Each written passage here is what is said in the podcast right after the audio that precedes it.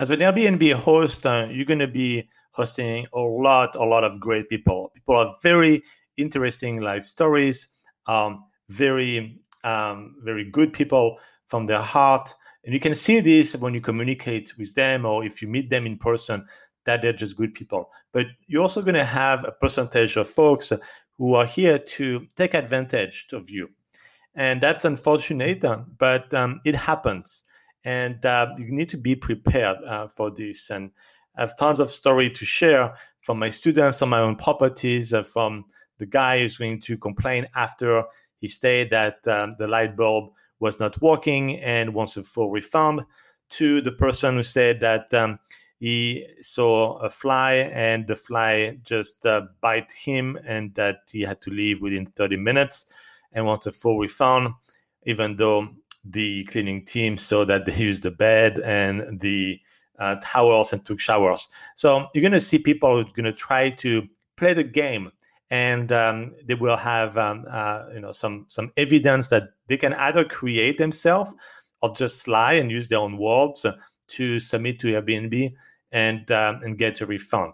Now you may be surprised that in some cases Airbnb is going to try to take their side. So you really really need to be prepared for this. So what I recommend to avoid these situations, of course, always, always try to delight your guest.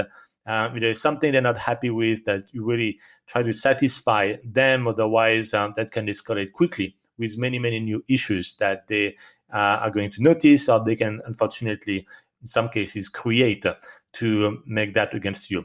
So, what I suggest is that your cleaning team takes photos before and after each stay so that there is clear uh, timestamp uh, evidence there. It's very, very important that they do that.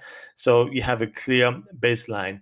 And now, if a guest complain, you really need to take the fight and uh, uh provide the evidence to Airbnb, and also uh, make sure that you communicate with them. And sometimes it's by email, but um, to accelerate the process, you may have to call them It can be time consuming. This is why I recommend that you have a, a, virtual assistant that can take this task for you because as a host, you need to focus on buying your next property and not deal with issues to recover $50 here and there. You need to hire somebody to do that. But for today's podcast, I really want to insist on the fact that you need to submit the evidence and you need to have somebody, a virtual assistant, that call Airbnb to provide your side of the story and don't make up facts, just provide the facts.